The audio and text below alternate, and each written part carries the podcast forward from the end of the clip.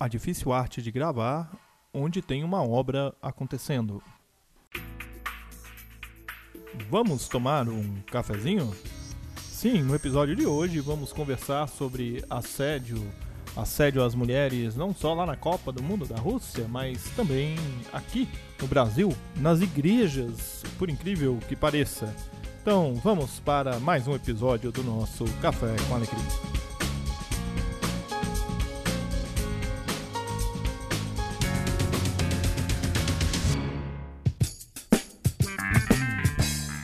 Sim, Café com Alecrim. Seja muito bem-vindo, seja muito bem-vinda ao nosso cafezinho de hoje. O homem sai da quinta série E, mas a quinta série E não sai do homem. Nós temos assistido e acompanhado nas últimas semanas a Copa do Mundo e junto com ela algumas notícias tremendamente preocupantes, as notícias de que Homens estão lá na Rússia assediando as mulheres, fazendo as mulheres repetir palavras de baixo calão, brincadeiras que elas não sabem que estão brincando, né? É, dá para chamar de brincadeiras? Será? Será que não é assédio? Será que elas não estão sendo usadas para é, entreter sem saber disso? Será que isso não é um tipo de assédio moral né, assédio sexual, você gostaria de estar sendo usado por uma pessoa para a diversão dela sem você saber que está sendo usada? Acho que ninguém gostaria, né?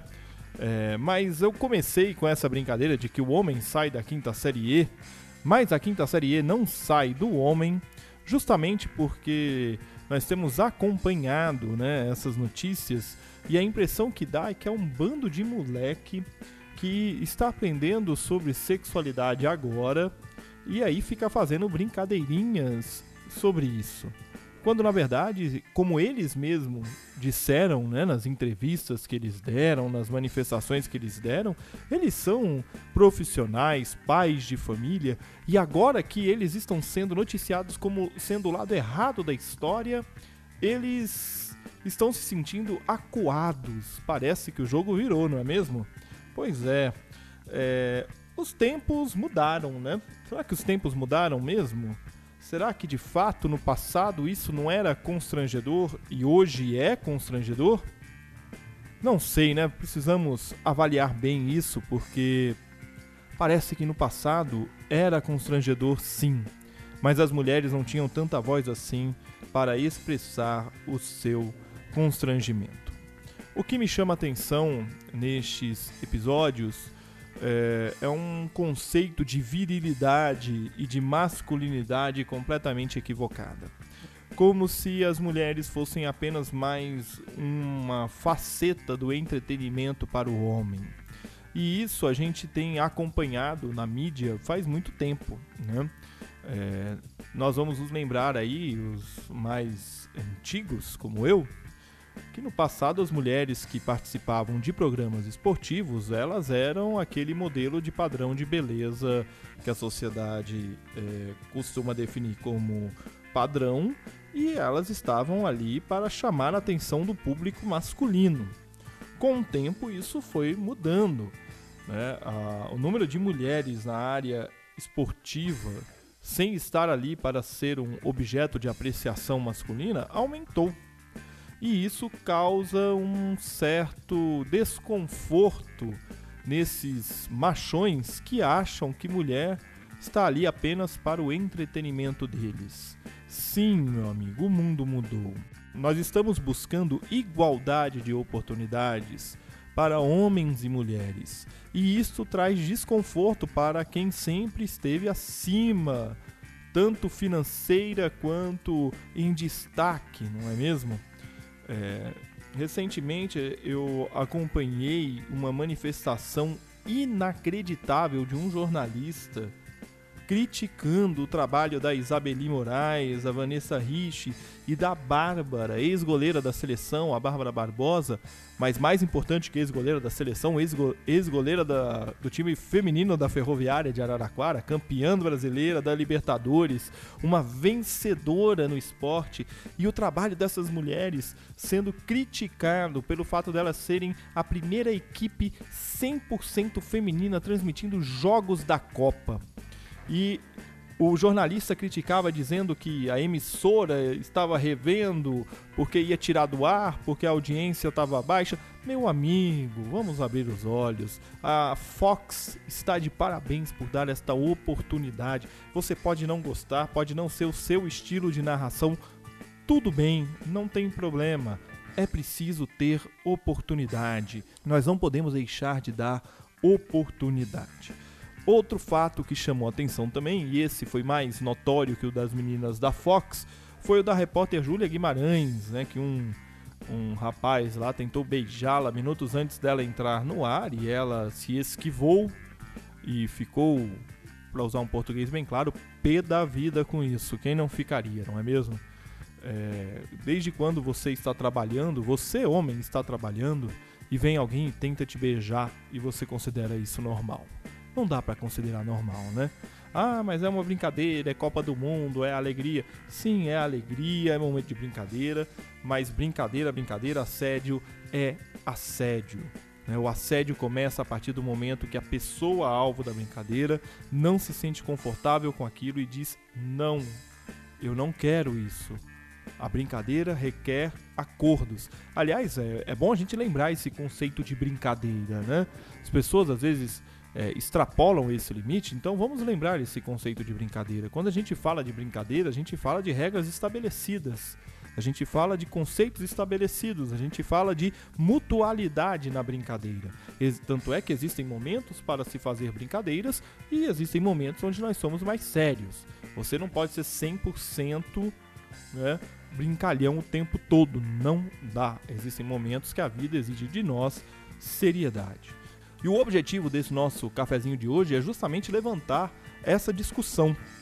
Quando a gente olha para essa situação toda, né, é, de assédio às mulheres na Copa do Mundo, isso é apenas um pequeno lampejo daquilo que acontece diariamente. Né? É, recentemente, o Braincast fez um, um episódio sobre as mulheres nas agências de publicidade, o quanto elas são assediadas é, é, você pode ouvir lá o Braincast. Você pode pesquisar o podcast Mamilos. O Mamilos aborda esse tema constantemente. Tá? Então, é, você pode pesquisar lá, você vai encontrar o podcast da família B9, tá bom? Essa questão do assédio, ela é também uma realidade dentro das nossas igrejas. Nós precisamos tomar muito cuidado com isso, né? é, líderes que se posicionam como superiores às mulheres e aproveitam da sua condição de pastor, presbítero, enfim, de líder da igreja para obter vantagens com mulheres. Sim, isso acontece no meio da igreja e nós precisamos reforçar isso. Né? É, líderes que fazem uso do texto paulino dizendo que devem, as mulheres devem ser totalmente submissas aos homens, que elas não têm voz nem vez na igreja, interpretando equivocadamente estes textos. Isto precisa ser dito também.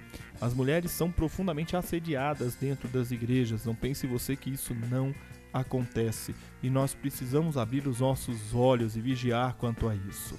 A igreja, eu costumo dizer, é um pequeno recorte daquilo que acontece na sociedade no Brasil. A gente percebe isso na atitude das pessoas, na forma como as pessoas se posicionam, na forma como elas questionam os valores sociais e a questão do machismo é muito presente nesse ponto. É, eu não vou aqui dizer que o cristianismo é machista porque ele não é. O cristianismo não é machista. Se você abrir o texto bíblico, você vai encontrar Jesus incluindo as mulheres, não excluindo as mulheres. Você vai encontrar Paulo saudando famílias, citando primeiro o nome da mulher e não do homem. E isso é inclusão. Aliás, isso é indicativo de prioridade e autoridade dentro da igreja. Aquela mulher tinha um papel importante, por isso ela é citada primeiro. De igual modo, Jesus, ele não expulsa nem aparta as mulheres, pelo contrário, ele restaura a dignidade das mulheres. Ele traz as mulheres para um lugar de destaque em seu ministério. A gente vê isso num episódio muito conhecido, que é o episódio da mulher pega em adultério. Você pode ler esse texto que você verá como Jesus exclui e acaba com uma trama profundamente perversa e machista contra uma mulher, querendo usar essa mulher para incriminá-lo. Então, Jesus não exclui as mulheres, ele as inclui. O cristianismo não é machista. As instituições agiram de forma machista durante muito tempo. E, por incrível que pareça, aquelas que resolveram se levantar contra isso hoje sofrem né, é, ataques de pessoas que ainda acham que mulher tem que ficar calada na igreja. Ao encerrar este episódio, o meu desafio para você é que você faça uma autorreflexão. Se as suas atitudes dentro da sua igreja, na comunidade que você frequenta, são atitudes que valorizam a mulher, que a colocam ao seu lado como servo e serva do reino de Deus e não como uma servidora dos interesses dos líderes da igreja e esses líderes sempre se colocando como enviados de Deus para mandar nas pessoas. Nós precisamos olhar para as mulheres de nossa igreja e entender o papel fundamental delas no reino de Deus, na história da criação e na história do reino de Deus. Nós não podemos é, nos acomodar no discurso conservador e opressor de que as mulheres devem ser submissas e caladas dentro da igreja, quando na verdade os evangelhos e as epístolas mostram exatamente o contrário. Então, o meu pedido a você que é cristão e que está me ouvindo neste episódio de hoje é pare e reflita um pouco e veja se de fato as mulheres têm sido abençoadas pela igreja ou têm sido apenas usadas pela igreja. No mais, eu quero conclamar você a repensar as suas atitudes, as suas brincadeiras, os seus comentários em relação às mulheres. Machismo mata sim, e isso não é um discurso feminista, isso é um discurso cristão. Mais uma vez, veja o texto da mulher pega em adultério e veja como o machismo naquela época iria matar uma mulher se Jesus não estivesse ali.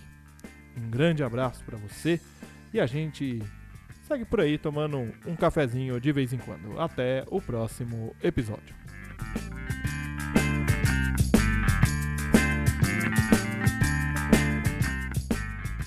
Muito bem, chegamos ao final de mais um podcast Café com Alecrim. Eu agradeço a sua audiência e eu quero ouvir o que você tem a dizer sobre o que nós conversamos aqui hoje. Então você pode escrever para fale@cafécoalecrim.com.br, você pode acessar cafécoalecrim.com.br e você pode também entrar em contato comigo pelas redes sociais. Um grande abraço para você e até o próximo episódio.